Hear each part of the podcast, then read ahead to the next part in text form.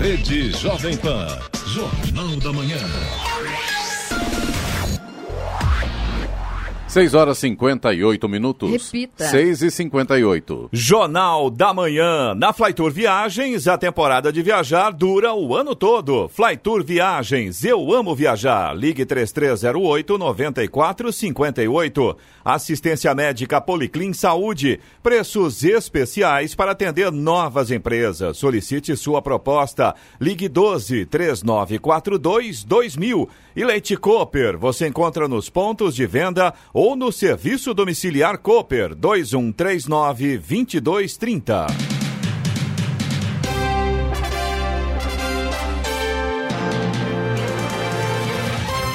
Bom dia, você acompanha o Jornal da Manhã. Hoje é segunda-feira, 20 de maio de 2019. Hoje é o dia do pedagogo. Vivemos o outono brasileiro em São José dos Campos, 19 graus. Você pode também assistir ao Jornal da Manhã pelo YouTube em Jovem Pan São José dos Campos. É o rádio com imagem. Já estamos ao vivo. O ex-ministro José Disseu descumpriu o horário estabelecido pela Justiça para se entregar à Polícia Federal, mas já está preso desde as nove e meia da noite da última sexta-feira, quando chegou à sede da Polícia Federal em Curitiba. O horário estipulado para ele se entregar terminaria às 16 horas, mas segundo sua defesa, ele viajou de carro de Brasília a Curitiba, no percurso de mais de 1.400 quilômetros e foi surpreendido por um acidente na BR-116. O congestionamento na rodovia atrapalhou o cronograma do petista. Ele deverá cumprir pena de oito anos e dez meses pela segunda condenação na Operação Lava Jato. Vamos agora aos outros destaques do Jornal da Manhã. São José dos Campos anuncia investimento de 9 milhões de reais no Parque do O Banhado. Conselho delibera que não há interesse de tombamento do prédio da antiga Oca em Jacareí. Maria das Graças Ferreira, a Gracinha, toma posse nesta semana como prefeita de Ilha Bela. Jacareí segue com baixos índices em casos de dengue. Enem 2019 registra 6,38 milhões de inscritos. Litoral Norte tem deslizamento de terra e estradas bloqueadas. Em rodada no fim de semana, Corinthians vence, São Paulo empata e Santos perde para o Palmeiras. Ouça também o Jornal da Manhã pela internet. Acesse Jovem Pan, sjc.com.br ou pelo aplicativo gratuito Jovem Pan São José dos Campos, disponível para Android e também iPhone, ou ainda em áudio e vídeo pelo canal do YouTube em Jovem Pan São José dos Campos. É o rádio com imagem. Está no ar. O Jornal da Manhã. Sete horas. Repita. Sete horas. A Prefeitura de São José dos Campos anunciou na sexta-feira a destinação de 9 milhões de reais para o Parque Natural Municipal do Banhado, região central, e Parque Natural Municipal Augusto Husky, região norte, as duas unidades de conservação de proteção integral da cidade. O montante é referente aos recursos de compensação ambiental da Revap, a refinaria Henrique Lage. Firmado em 2006, o termo de compromisso de compensação ambiental relativo ao processo de modernização da Revap previa a aplicação de da verba de compensação na desapropriação de áreas privadas localizadas dentro do perímetro do Parque Natural Municipal do Banhado. A liberação parcial da verba aconteceu na semana passada, em reunião com a Câmara Técnica de Compensação Ambiental, ligada à Secretaria de Estado de Meio Ambiente, que administra os recursos. A Secretaria de Urbanismo e Sustentabilidade apresentou o status do cumprimento das condicionantes firmadas para a obtenção dos recursos, resultando na liberação parcial da verba. Um dos impedimentos para a liberação da verba nos últimos 13 anos estava relacionado às ocupações na área pública. Com as ações da Prefeitura no sentido de promover efetivamente o reassentamento das famílias que vivem no banhado, será possível dedicar esforços para a execução do plano de manejo e recuperação do patrimônio ambiental do banhado. Uma parcela do recurso também será utilizada para ações de conservação previstas no plano de manejo do Parque Natural Municipal Augusto Huxky, na área do antigo Horto Florestal, localizado no bairro Santa Cruz da Boa Vista, na Zona Norte. Membros do Conselho de Defesa do Patrimônio Cultural de Jacareí estiveram reunidos na semana passada na Fundação Cultural para discutir o tombamento do prédio que também abrigou as instalações da fábrica de móveis Oca. O Conselho analisou o ofício enviado pela Procuradoria do município de Jacareí, datado de 29 de abril de 2019, encaminhando documentos para análise da viabilidade e conveniência no que diz respeito ao tombamento do prédio. Após análise da documentação encaminhada e revisão de todas todas as atas das reuniões realizadas desde 2002, o Conselho verificou que nunca foi sugerido o tombamento do referido prédio localizado na Avenida Getúlio Vargas. Desta forma, os conselheiros deliberaram de forma unânime que o prédio não possui características suficientes para o seu tombamento, não existindo qualquer interesse neste sentido. O Conselho recebeu também o ofício da Secretaria de Planejamento de Jacareí, datado de 6 de maio de 2019, encaminhando o relatório técnico realizado pela Diretoria de Projeto e Urbanismo sobre o galpão industrial, que foi utilizado pela fábrica de móveis Oca. Constou do referido ofício que o relatório foi analisado pela Secretaria de Planejamento, que concluiu pela ausência de valor arquitetônico do local. A Prefeitura de Ilhabela informou ontem que, após o desmoronamento ocorrido no sábado na rodovia SP-131, no bairro do Piúva, o acesso região, da, região, da região sul da cidade continua interditado devido ao alto grau de instabilidade que se encontra em costa. O solo ainda está muito encharcado, além da existência de blocos rochosos fragmentados, com risco de se deslocarem. Por essas razões, a Prefeitura salienta que as equipes ficaram impedidas impedidas de trabalhar na pista e aguardam os laudos técnicos do Instituto Geológico do Estado de São Paulo e Defesa Civil do Estado para colocar em prática todas as medidas necessárias. Ainda sem previsão para a liberação da pista, a Prefeitura continua disponibilizando transporte marítimo aos moradores que necessitam seguir para a região central do município ou ao sentido sul.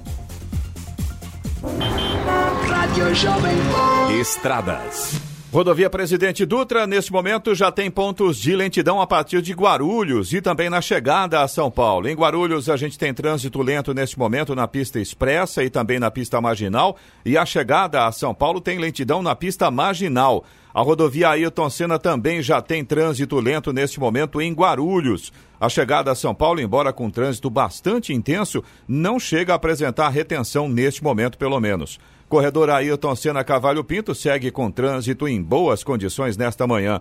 A Floriano Rodrigues Pinheiro, que dá acesso a Campos do Jordão, ao sul de Minas, e também ao Oswaldo Cruz, que liga Taubaté ao Batuba, tem situação bastante semelhante. Trânsito normal, mas tem tempo nublado, tem chuva, pistas molhadas, escorregadias. A rodovia dos Tamoios, que liga São José a Caraguá, também segue com, com tempo nublado, trânsito livre, mas a Tamoios terá interdição total das pistas na madrugada de hoje para amanhã, entre 1 e 5 horas da madrugada, interdição nas duas pistas para lançamento de vigas das obras de duplicação. 7 horas, 5 minutos. Repita. 7 e 5.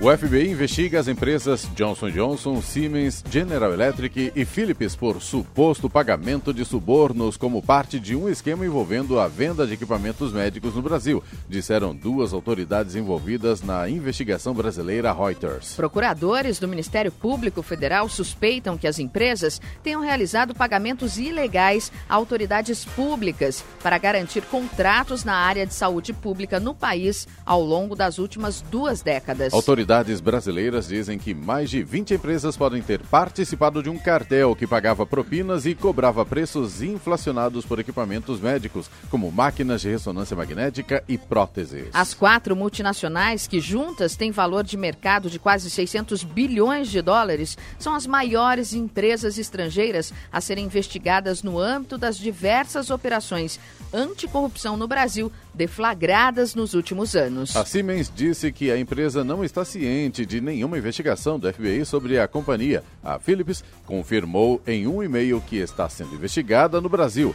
A Philips disse que não é incomum autoridades dos Estados Unidos mostrar interesse nestas questões e que é cedo demais para chegar a qualquer conclusão. A Johnson Johnson disse que o Departamento de Justiça e órgão que regula o mercado de capitais nos Estados Unidos fizeram indagações preliminares à companhia, no tocante a uma operação da Polícia Federal Brasileira sobre seus escritórios em São Paulo no ano passado e que está cooperando. O arcebispo de Aparecida, Dom Orlando Brandes, foi nomeado pelo Papa Francisco administrador apostólico da Diocese de Limeira, São Paulo. Ele vai ocupar o cargo interinamente após a renúncia do ex-bispo Dom Wilson Dias de Oliveira. A renúncia de Dom Wilson foi aceita e publicada na sexta-feira pelo Vaticano. O religioso é suspeito de enriquecimento ilícito e por acobertar casos de abuso sexual. Com isso, Dom Orlando vai acumular funções, já que segue no cargo de arcebispo de Aparecida. Um novo bispo vai ser nomeado para a Diocese de Limeira, mas não há prazo para que isso ocorra.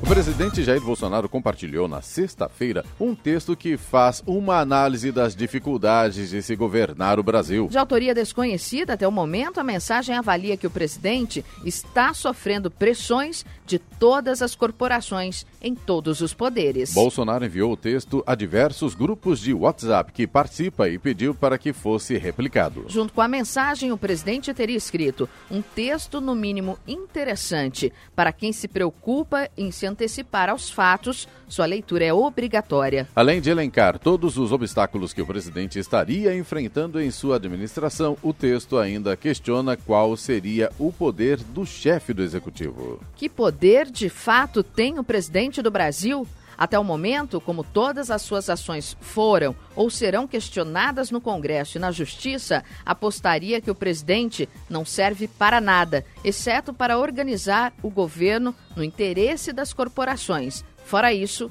não governa. O Senado Federal aprovou o projeto de lei que altera a política sobre drogas no Brasil, responsável por coordenar medidas relacionadas à prevenção do uso de psico psicoativos, a atenção à saúde dos usuários e a repressão ao tráfico. O projeto segue para a sanção do presidente Jair Bolsonaro. Médico de formação e autor do projeto de lei, o ministro da Cidadania, Osmar Terra, ressalta que este é um momento histórico para o país. Ele destaca ainda que a lei aprovada pelo Senado é uma resposta à sociedade diante da epidemia causada pelo uso dos entorpecentes. É um projeto de lei para criar uma política referendando o decreto que o presidente Bolsonaro fez, agora nos 100 dias de governo ele embasa o decreto que o presidente fez para se traçar uma política efetiva de combate, de enfrentamento, com maior rigor contra o tráfico de drogas e, e, também garantindo um tratamento mais eficaz daquelas pessoas que precisam. Aumenta a pena para o tráfico, enfim, é um conjunto de ações que tem um impacto enorme para resolver, ou pelo menos para amenizar essa trágica realidade que a gente vive das drogas. De acordo com o secretário de Cuidados e Prevenção às Drogas do Ministério da Cidadania, Quirino Cordeiro, a lei aprovada em plenário reforça a política executada pelo governo federal. Ele destaca pontos fortes da mudança, como a valorização das comunidades terapêuticas e o trabalho promovido para a abstinência no tratamento de dependentes químicos. Acaba alinhando a lei de drogas com a política nacional sobre drogas que foi recentemente publicado pelo governo federal. Com isso, as ações no cenário de drogas, ações de repressão, prevenção, tratamento, cuidado e reinserção social ganham mais potência com é, a necessidade que hoje nós temos de fazer frente ao grave cenário das drogas que temos no país. Na visão do senador Stevenson Valentim, do Rio Grande do Norte, relator do projeto de lei, a medida representa um grande avanço no sentido de devolver a cidadania aos dependentes químicos. É humano, vai cuidar das pessoas dependentes químicas, traz a reinserção social das pessoas hoje que são excluídas pela dependência química. Esse cuidado, esse cuidado com a vida das pessoas tem que ser continuado. São pessoas que precisam. Exame Nacional do Ensino Médio Enem registrou mais de 6,38 milhões de inscritos para a edição de 2019. O prazo para os interessados se inscreverem terminou na última sexta-feira. Os participantes, no entanto, têm até o dia 23 de maio para pagar a taxa de 85 reais. Por isso, o número final de confirmados só será divulgado no próximo dia 28. Quem teve direito à isenção do pagamento da taxa e concluiu a inscrição no prazo tem a participação garantida no exame. As provas do Enem 2019 serão aplicadas em dois domingos, 3 e 10 de novembro. 7 horas 12 minutos. Repita. 7 e 12. Jornal da Manhã. Oferecimento assistência médica Policlin Saúde. Preços especiais para atender novas empresas. Solicite sua proposta. Ligue 12 3942 2000. Leite Cooper. Você encontra nos pontos de venda ou no serviço domiciliar Cooper 2139 2230. E na Flytour Viagens, a temporada de viajar dura o ano todo. Flytour Viagens, eu amo viajar. Ligue 3308 9458. Jornal da Manhã. 7 horas 15 minutos. Repita. 7 e 15. No Jornal da Manhã, tempo e temperatura. E nesta segunda-feira o sol voltará a predominar entre nuvens em toda a região. A temperatura máxima permanecerá em elevação. Em São José dos Campos e Jacareí, a máxima deve ficar hoje em torno de 26 graus. Neste momento temos 19 graus. Aeroporto de Congonhas, em São Paulo, opera por instrumentos nesta manhã. Já o Santos Dumont, no Rio de Janeiro, e o aeroporto de São José dos Campos estão abertos para pousos e decolagens. 7 e 15. Repita. 7 e 15. Jornal da Manhã. Entrevista. Muito bem, aqui nos estúdios, presença da deputada estadual pelo PSL, Letícia Aguiar. Tudo bem?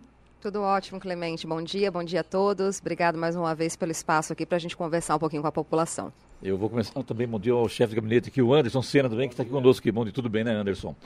Seguinte, é, a gente sabe, acabei de ouvir agora aqui pela Jovem Pan lá de São Paulo, que uma disputa, uma, um bate-boca entre a, as deputadas do PSL, a Joyce Hasselman também, a Carla Zambelli, é isso, Isso. mesmo, né?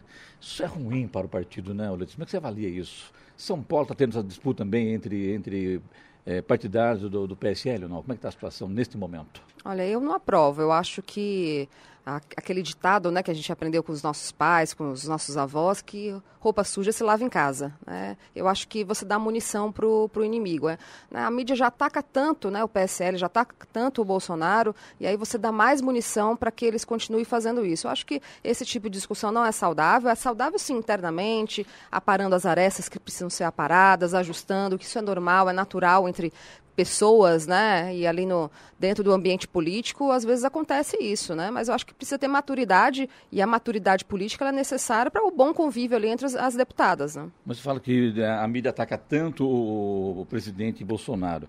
A mídia ataca ou informa o que ele fala? Qual a sua opinião sobre isso? A gente tem hora que, por exemplo, naquela manifestação dos estudantes, né, aquela, aquela, aquela frase dele que não caiu muito bem para um presidente. Não sei qual a sua opinião sobre isso.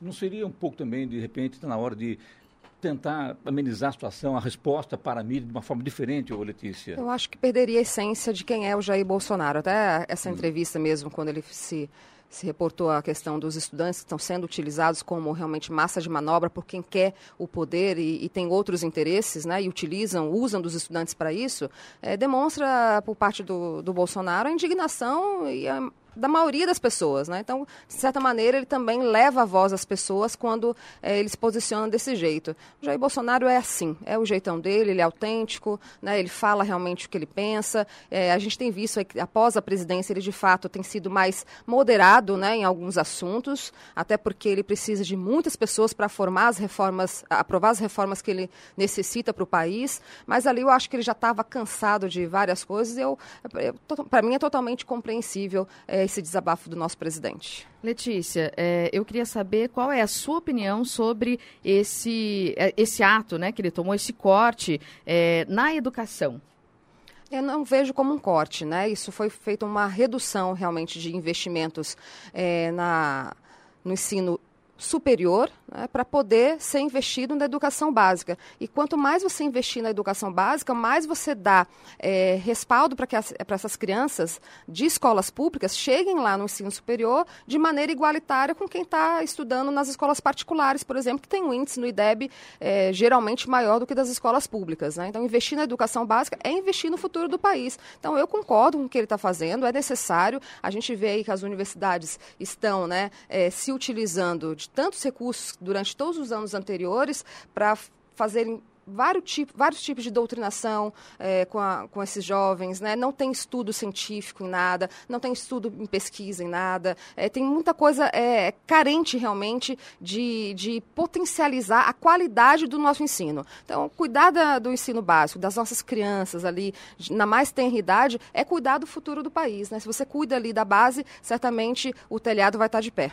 Como é que está a Letícia para o ano que vem, 2020? Estou falando que você é candidata a prefeito de São José dos Campos. Procede isso? Existe esse estudo? Como é que está pensando aqui para frente, Letícia? É natural as pessoas claro, é, falarem sobre isso, incentivarem a gente sobre isso, até porque eu surgi como uma grande liderança da cidade, né? É, desbanquei todos os outros deputados que estavam concorrendo. Uma é natural. liderança nas redes sociais, é, né? É, porque, né? Rede social e, e, por estar também alinhado ao governo Bolsonaro, mesmo partido do nosso presidente. Então é natural que as pessoas procurem por isso, né? Eu já deixei claro que vou cumprir o meu mandato, né? Quero cumprir, até porque não foi só São José dos Campos que me elegeu, né? A gente teve votos votos aí de mais de 500 cidades do estado de São Paulo, especialmente o Vale do Paraíba. Então, vou cumprir os quatro anos de mandato, mas claro que o PSL ele vem se posicionando para que 2020 a gente continue fazendo a Operação Limpeza que começou em 2018. E lança candidato próprio, São José dos Campos? Estamos estudando, sim, o, o Clemente, essa, essa... Acho que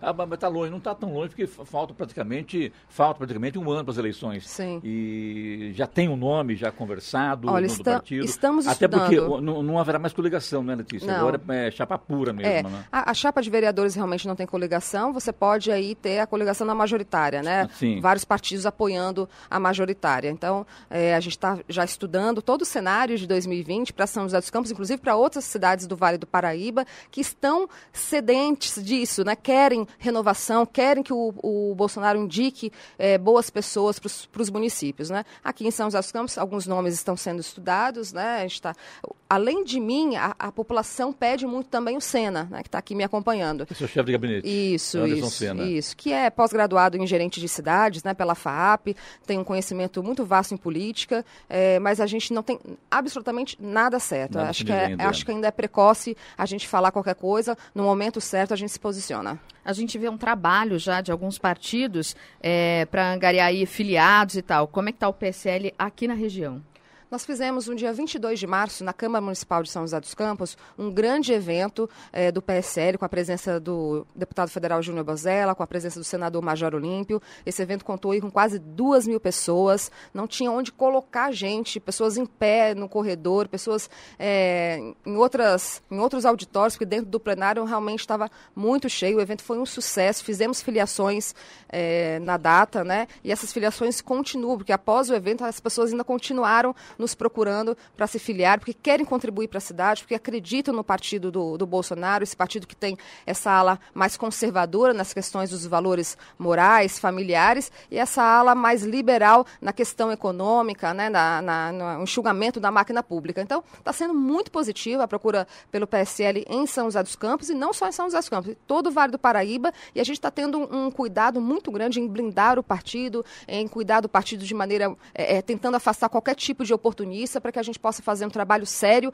eh, conforme as pessoas esperam de nós. Isso também é Jacareí também, né? Agora tem, tem um sim. novo comando do partido em Jacareí. Tem, tem sim. Jacareí está com um novo comando. Nós fizemos também um evento lá recentemente, eh, na Casa Branca em Jacareí, com, com a nova diretoria do PSL. Foi um evento também belíssimo, junto com a presença do deputado Júnior Bozella. E, e o, o presidente é o Serginho... O Sérgio Coutinho, Coutinho. Isso. O Lino de Jacareí também.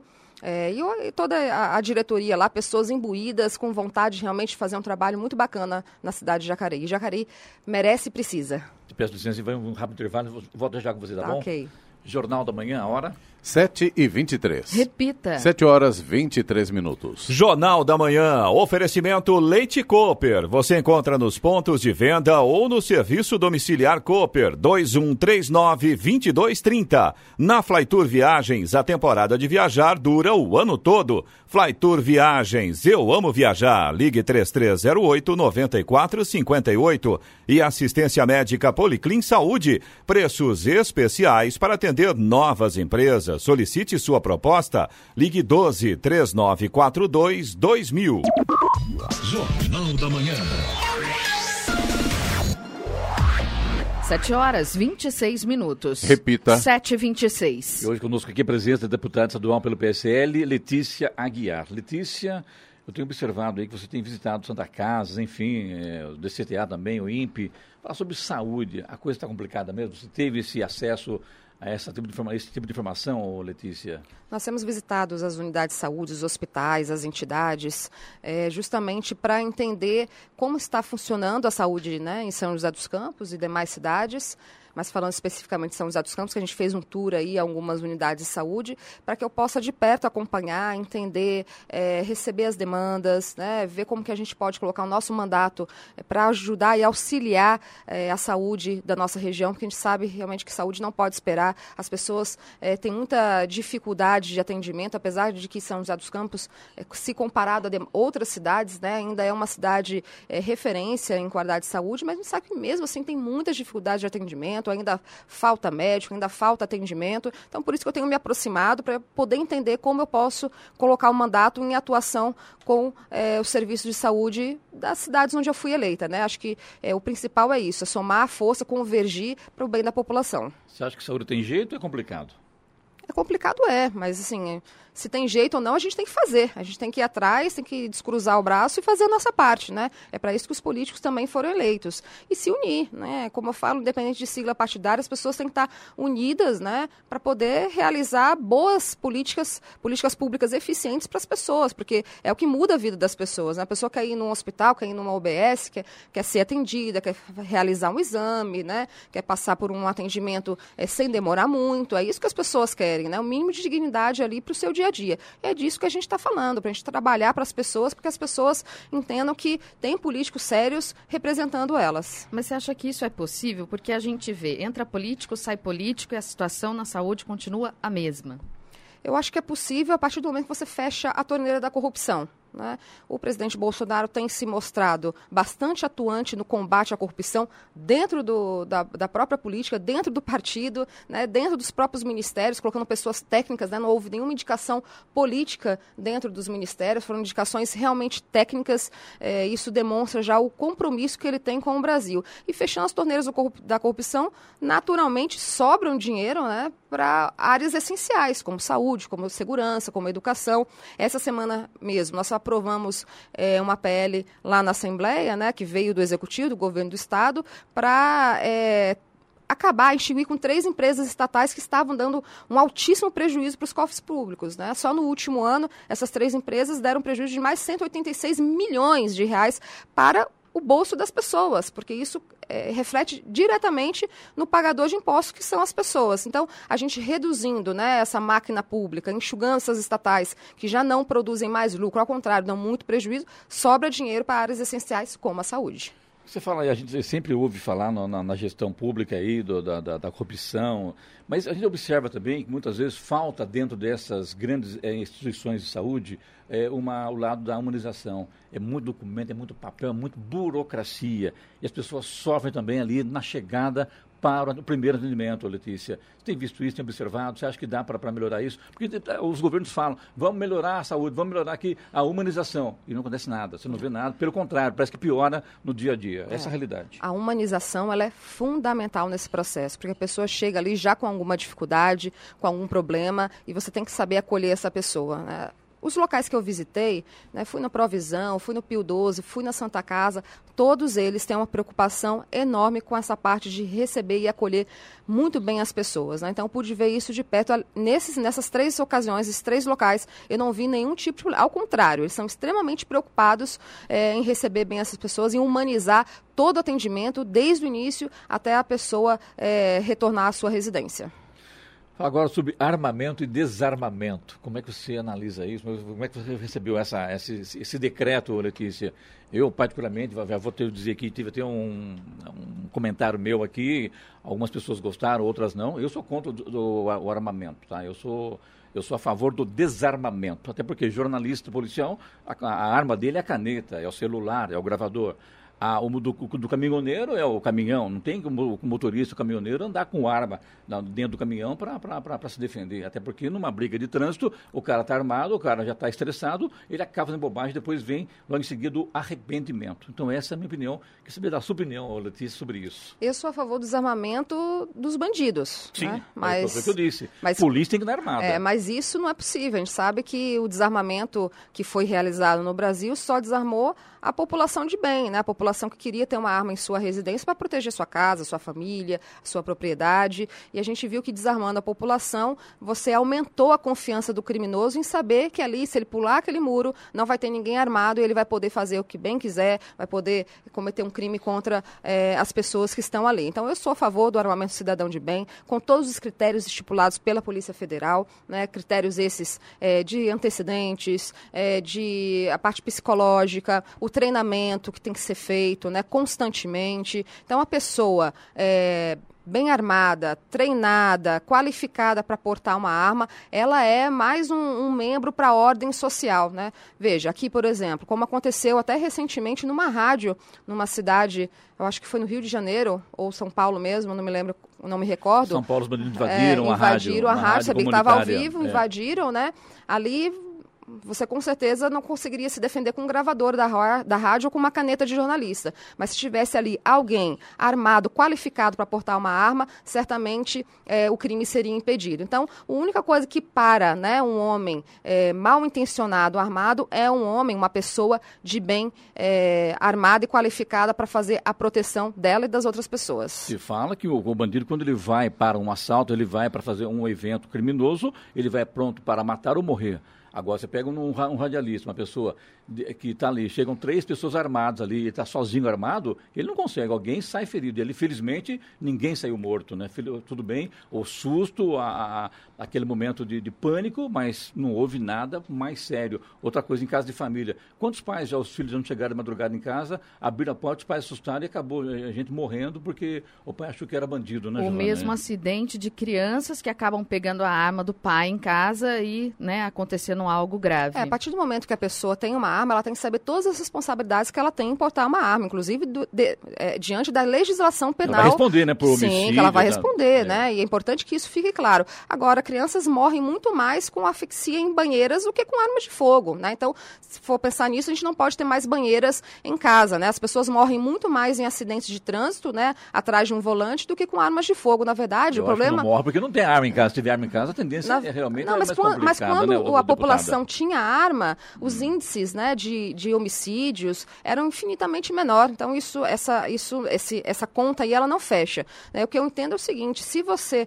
é, tem a, a, possibilidade de portar uma arma, como eu disse, devidamente qualificado dentro de todos os critérios da Polícia Federal, você pode sim, além de proteger a sua vida, proteger a vida de outras pessoas. O que aconteceu lá no colégio em Suzano? Como, como que eles conseguiram parar a matança lá? Porque um policial militar que estava apaisando, que estava de, de folga, preparado para isso, né? Sim, mas as pessoas que terão uma arma também têm que estar preparadas para isso da mesma maneira. Eu, por exemplo, eu faço tiro esportivo. Né? Eu vou no clube de tiro, eu faço é, é, todos os treinamentos, justamente para quando agora sair o porte de arma, eu poder estar treinada, qualificada para utilizar uma arma em minha defesa e defesa de outras pessoas. Então, ali, naquele caso, o que, que impediu que matassem mais gente? Uma pessoa devidamente qualificada e armada. Né? Não adianta a gente achar que a gente vai é, é impedir crimes com Pombinha da Paz, com livros ou com poesia. A gente tem que realmente ser firme na questão da segurança pública. Chega desses marginais é, fazerem a matança que eles fazem. É, eles estavam durante muito tempo sabendo que todas as pessoas de bem estão desarmadas. É um incentivo ao crime, sim, hoje a legislação nossa, né, essa, o, a, os direitos humanos aí protegendo criminosos. E a gente tem que inverter essa situação. E outra coisa, ninguém vai ser obrigado a portar uma arma. Só quem quiser. Então, eu quero, eu utiliza uma arma e, e claro, com, mais uma vez, seguindo todos os critérios da Polícia Federal. O Clemente, se ele não quiser, é um direito dele. Mas se chegar alguém aqui e eu tiver uma arma, eu sou a primeira a te proteger, Clemente. Isso, disso eu não tenho dúvida. Obrigado por você falar isso. A minha preocupação é, é o, cidadão comum ter. Ah, não, foi liberado, ah, ele vai, tudo bem, ele passa todo, todo aquele processo lá e tem uma arma em mãos. Daí vai andar com a arma no carro. Numa briga de trânsito, ele tirar e mata alguém. Então, é- é- essa é a minha preocupação. Mas ele pode fazer o brasileiro com- não está preparado para isso É, ainda, ele pode fazer isso com uma faca, né? Um copo aqui pode virar uma arma. Na verdade, não- as armas não matam. Quem mata são pessoas. Segurança pública não é problema do Estado, deputada. Não, mas o armamento não é questão de segurança pública, é legítima defesa, é direito à vida, isso é constitucional, eu tenho o direito a me defender, Mas quando você a chega no defender a minha juiz lá, para você propriedade. passar por uma, pra um- na- na- na- num juiz de direito, vai depender do entendimento dele. Legítima Se- defesa, eu quero pelo menos estar viva para poder me defender. É, Você está certo nesse ponto. Agora, a minha preocupação, maior, maior preocupação é, é o cidadão de bem. qual- Qualquer um pega uma arma, não, tudo bem. Agora, Não tô- é qualquer um, é Clemente. empoderamento. Não é Eu- qualquer um. é. Essa, essa é a grande questão. Não é qualquer pessoa. Os critérios que a Polícia Federal exige são realmente muito pesados e tem que ser. Né? Também concordo, E, que- e a legislação precisa realmente punir quem utilizar uma arma indevidamente. Então me explica uma coisa, como é que você vai analisar, sem querer agora entrar no mérito da questão do, do- da situação de cada cidadão de bem, por exemplo, um caminhoneiro, por exemplo. Ah, bom, o, caminho, o caminhoneiro é, poderá ter a arma. Quer dizer que uma parte poderá ter, outra parte não. Aquele que não for é, apto, ele não poderá, ele vai correr risco de vida na, na- numa estrada. É, é, ele tem que estar apto para utilizar uma arma, não tem jeito. Claro que a gente sabe que a polícia ela não é onipresente, né? Ela não vai estar em todos os lugares ao mesmo tempo. Ela não faz segurança privada. Entendi. Então a gente tem que ter meios de se defender. A pessoa que assim quiser e puder, estiver qualificada e apta para utilizar uma arma, que ela utilize. Quem não tiver apto, infelizmente, não vai poder. E você já está é a tirando bem regra. já ou não? Se eu estou treinando bem? Já está atirando bem? A mira está Já- calibrada, Clemente. Então, tá bom. Deputada, com relação àqueles, àqueles projetos que você apresentou para que viessem verbas federais para as prefeituras, para então, aquelas ações que você, no início, da, da- do, antes até de você assumir o mandato de deputada, o que aconteceu? Essas verbas vieram? Como é que está a situação neste momento? Nós fomos em Brasília, né? Já, já é a terceira vez que nós vamos a Brasília. Agora, final do mês, vai ser a quarta vez. A gente vai realmente atrás de recurso, de abrir portas, especialmente para a área da saúde, né? Que é uma área que nos preocupa e tem que ser prioridade de qualquer gestor público. Eh, nós fomos lá no Ministério da Saúde falar também do hospital regional no Vale Histórico, que ainda não tem um hospital que atenda, que atenda aquela região. Nós apresentamos lá um projeto, eh, já voltamos com a devolutiva de alguns ajustes que o Ministério Público pediu que a gente realizasse em conjunto com os prefeitos das 17 cidades do Vale Histórico e a gente está avançando passo a passo. A gente sabe que as coisas demoram de acontecer, né? mas é, é importante começar. Por isso que eu comecei antes de tomar posse, para que a gente possa dar celeridade nesses processos. Te agradeço que a sua visita à Rádio Jovem Pan, mais uma vez, sucesso aí. Obrigada, Clemente. É, treina bem, tá? No- no- Vou te levar lá no clube de tiro para você ver que, que você vai mudar de ideia. Vou andar armado daí, vou comprar uma arma. Se você estiver apto para isso, sim. então tá bom, então. Muito obrigado, bom dia, sucesso. tá? Obrigada, obrigada a todos aqui pelo carinho, pela receptividade, a todos da Jovem Pan e a todos os ouvintes. Contem comigo e acessem minhas redes sociais aí para acompanhar nosso trabalho. A hora. 7h38. Repita. 7h38. Jornal da Manhã. Na Flytour Viagens, a temporada de viajar dura o ano todo. Flytour Viagens, eu amo viajar. Ligue 3308-9458. Assistência médica Policlin Saúde. Preços especiais para atender novas empresas. Solicite sua proposta. Ligue 12 3942 2000. E Leite Cooper, você encontra nos pontos de venda ou no serviço domiciliar Cooper 2139 2230. Jornal da Manhã.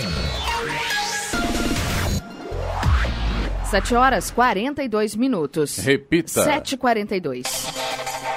E vamos agora aos indicadores econômicos. Nos Estados Unidos, o Wall Street fechou em queda na sexta-feira, em uma sessão influenciada pelas tensões sino-americanas, mas também favorecida pela decisão de Washington de suspender suas tarifas sobre o aço e o alumínio do México e do Canadá. O índice industrial Dow Jones caiu 0,38%. Tecnológico Nasdaq recuou 1,04%. Euro cotado a R$ 4,57 com alta de 0,09%.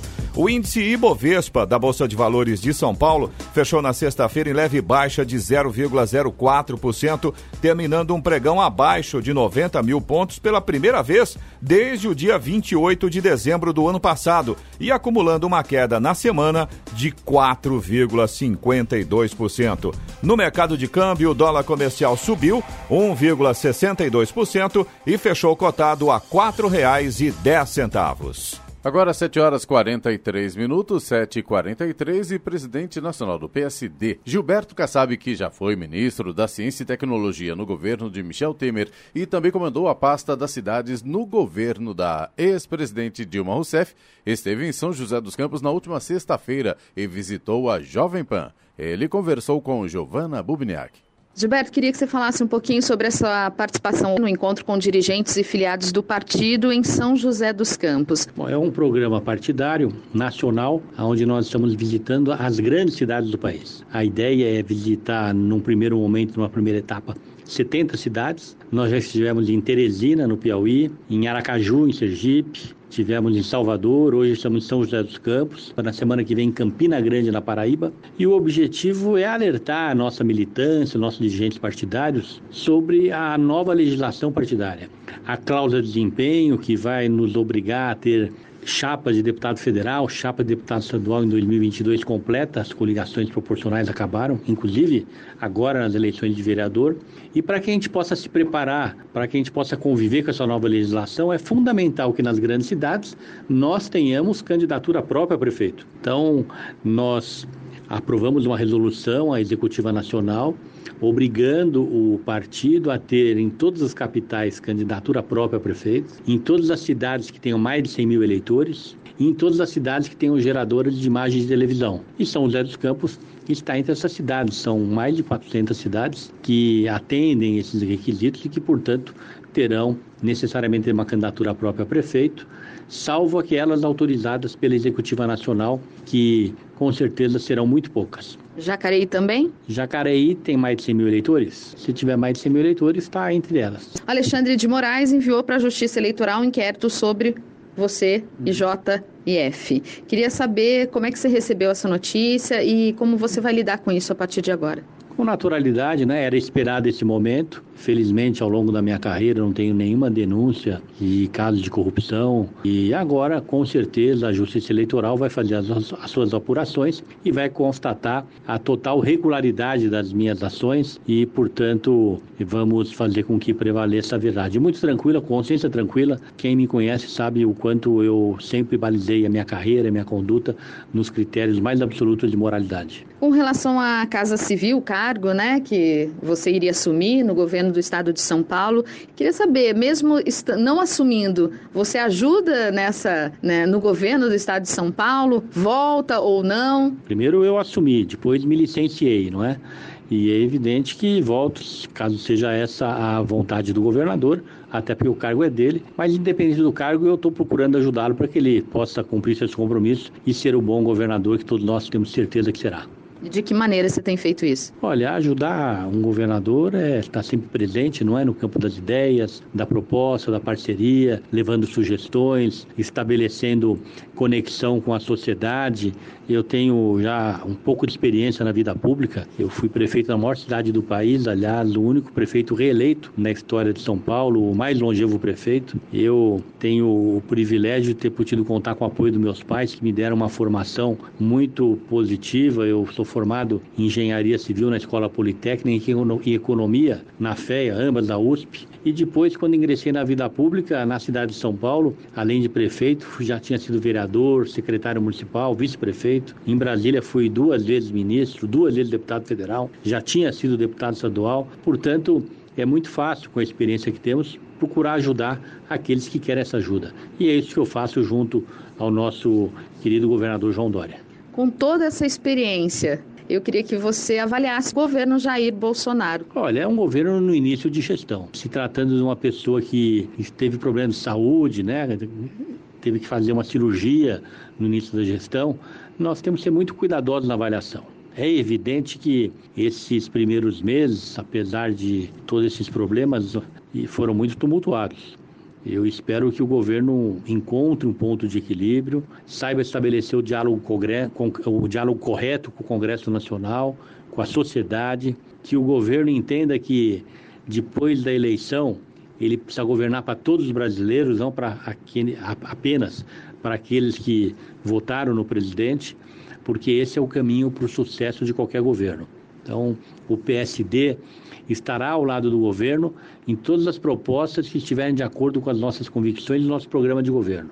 e, em especial, na pauta econômica do governo, existe muita sinergia entre o que o governo prega e aquilo que nós defendemos. Essa é a razão de termos nos posicionado a favor das reformas no campo da economia. Mas também nos posicionaremos, porque temos independência para isso, é, contra as propostas que entendemos não sejam adequadas para o nosso país. E com relação à reforma da Previdência, qual é a posição do seu partido? Olha, é uma resposta muito simples. A reforma da Previdência ela vai acontecer. Se ela não acontecer, o Brasil vai quebrar. Se o Brasil quebrar e não tiver acontecido, daí ela vai precisar acontecer. E as pessoas precisam saber que o importante da reforma da Previdência é que ela combate os privilégios. Essa reforma, ela não prejudica os menos favorecidos, os mais humildes, ao contrário, preserva os seus direitos e, mais do que isso, preserva a sua aposentadoria no futuro. Do jeito que as coisas estão caminhando, as pessoas que hoje estão na vida ativa, os trabalhadores atuais, eles não terão a sua aposentadoria, nós não teremos recursos. O Brasil está quebrando. Hoje, todos nós, vocês aqui na PAN, eu, os empresários, pagam tributos para que quase todo ele seja destinado à Previdência, o que é algo realmente inadmissível. Então, a reforma é importante, mas tão importante quanto a reforma é que ela quebre os privilégios e mantenha os benefícios dos mais humildes ou, se possível, até amplie. Gilberto Kassab, obrigado pela entrevista. Obrigado, eu que agradeço a oportunidade. A PAN é sempre uma emissora muito querida. Quero cumprimentar pela extraordinária audiência que tem aqui na região metropolitana de São José dos Campos. Dizer que, como ministro das comunicações, até recentemente, eu pude conviver com vocês, com, toda, com todo o setor de comunicações do nosso país, que é muito sério, muito responsável. E as rádios, apesar de todos os avanços da tecnologia, vieram para ficar e vão continuar. Essa é a razão de eu estar aqui visitando vocês num evento partidário que precisa, evidentemente, ter essa conexão com os meios de comunicação. E quando não existe conexão com as rádios, essa comunicação fica com a perna quebrada. 7 horas 50 minutos. Repita. 7h50. Jornal da Manhã. Oferecimento assistência médica Policlin Saúde. Preços especiais para atender novas empresas. Solicite sua proposta. Ligue 12 3942 2000. Leite Cooper, você encontra nos pontos de venda ou no serviço domiciliar Cooper 2139-2230. E na Flytour Viagens, a temporada de viajar dura o ano todo. Flytour Viagens, eu amo viajar. Ligue 3308-9458. Jornal da Manhã. 7 horas 53 minutos. Repita. 7h53. Jornal da Manhã. Radares. Radares móveis hoje em São José dos Campos estarão operando na rua Geraldo Ferreira Tavares, no Bosque dos Eucaliptos, na rua Água Marinha, no Jardim São José, Avenida Jorge Isman, no Conjunto 31 de Março e também na Avenida Ironman Victor Garrido, no Urbanova. E tem informação na região sul, no Jardim Morumbi, Eloy. Estradas. Rodovia Presidente Dutra continua com trânsito bastante complicado a partir de Guarulhos e chegada a São Paulo. A gente tem ali vários pontos de lentidão nesse momento, tanto na pista expressa quanto na pista marginal. A rodovia Ailton Senna também segue com lentidão em Guarulhos e na chegada a São Paulo nesse momento.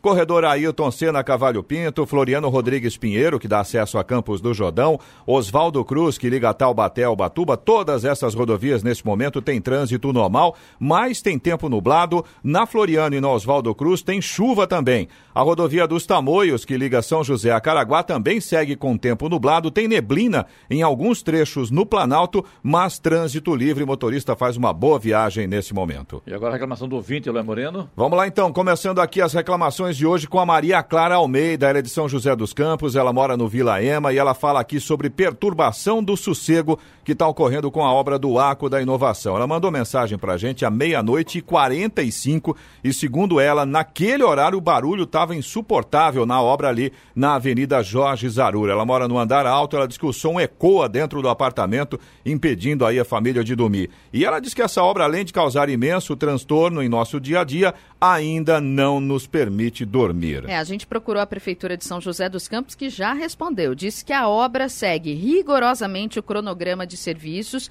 previamente apresentado à comunidade e que a Prefeitura mantém né, os, os munícipes informados sobre as etapas da construção e que a rotatória do Colinas terá impactos durante o período de obras, mas num curto espaço de tempo toda a cidade será beneficiada. Bom, a gente tem também aqui uma resposta. A semana passada a gente recebeu aqui reclamação de alguns ouvintes a respeito das dificuldades das pessoas conseguirem passar na calçada no Bar do Coronel, fica ali no centro da cidade. A Giovana conversou com o proprietário do local, o Benedito Segreto Córdoba, o Beni. Vamos ouvir aqui na Jovem Pan. A gente está acostumado assim, já com essas reclamações, com essas críticas com relação a isso. Veja bem, existe uma lei, para quem não, não conhece, existe uma lei que eu posso usar uma parte dessa calçada. E isso você teria que tirar uma autorização na prefeitura, que nós tiramos lá atrás e existe a lei. Ela está demarcada no chão, pintados com li listas amarelas. Mas o que acontece? Quando pega uma sexta-feira ou um sábado que as pessoas querem ficar fora do bar, ele fica em pé.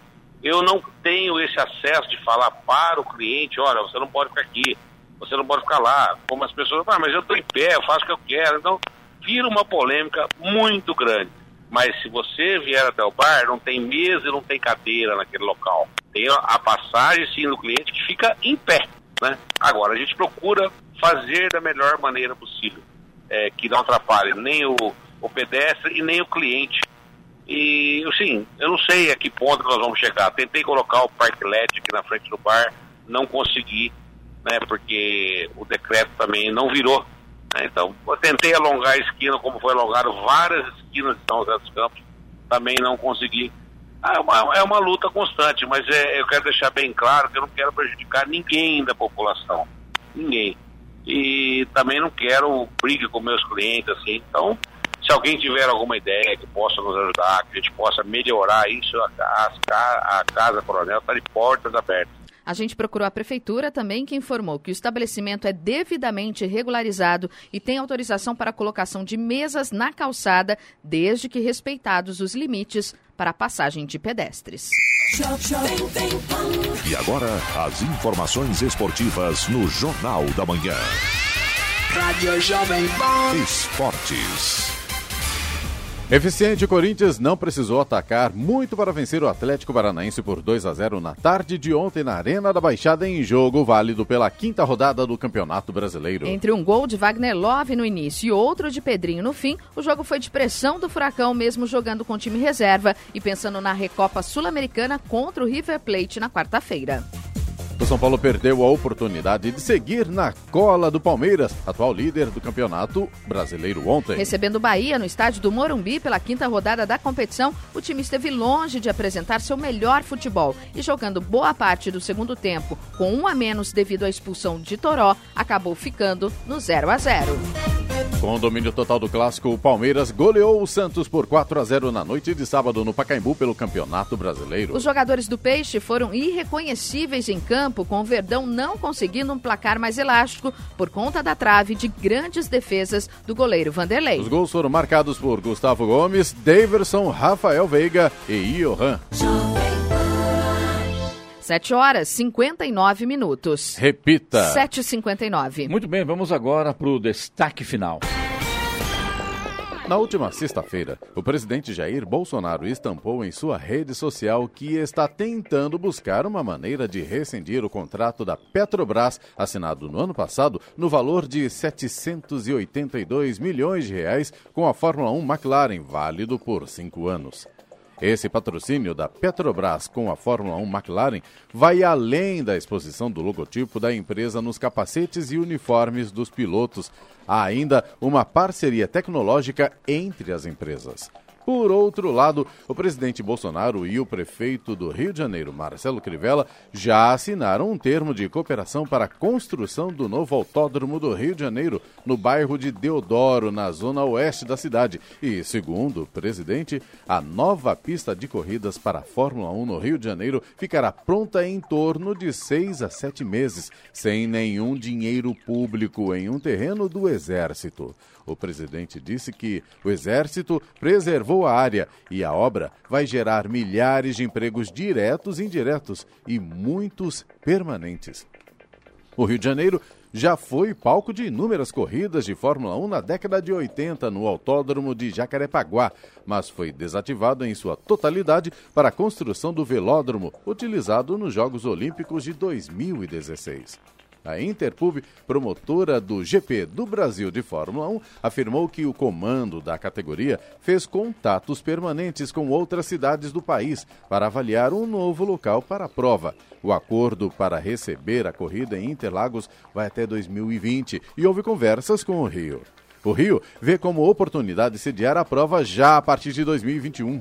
O governador de São Paulo, João Dória, afirmou que, por contrato, a corrida do ano que vem será realizada no Autódromo de Interlagos e que ele e o prefeito Bruno Covas negociam uma renovação de contrato por mais 10 anos.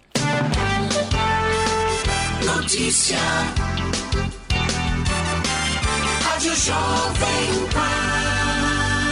8 horas, 1 minuto. Repita. 8 e 1. Jornal da Manhã. Oferecimento Leite Cooper. Você encontra nos pontos de venda ou no serviço domiciliar Cooper 2139 2230.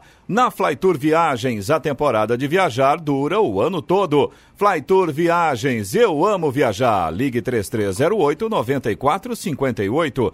E assistência médica Policlin Saúde. Preços especiais para atender novas empresas. Solicite sua proposta. Ligue 12 3942 2000.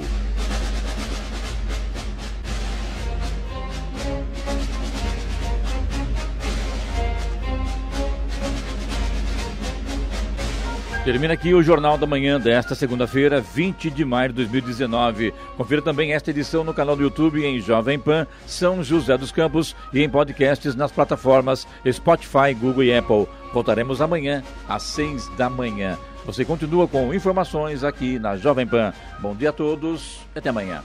Bom dia, Vale.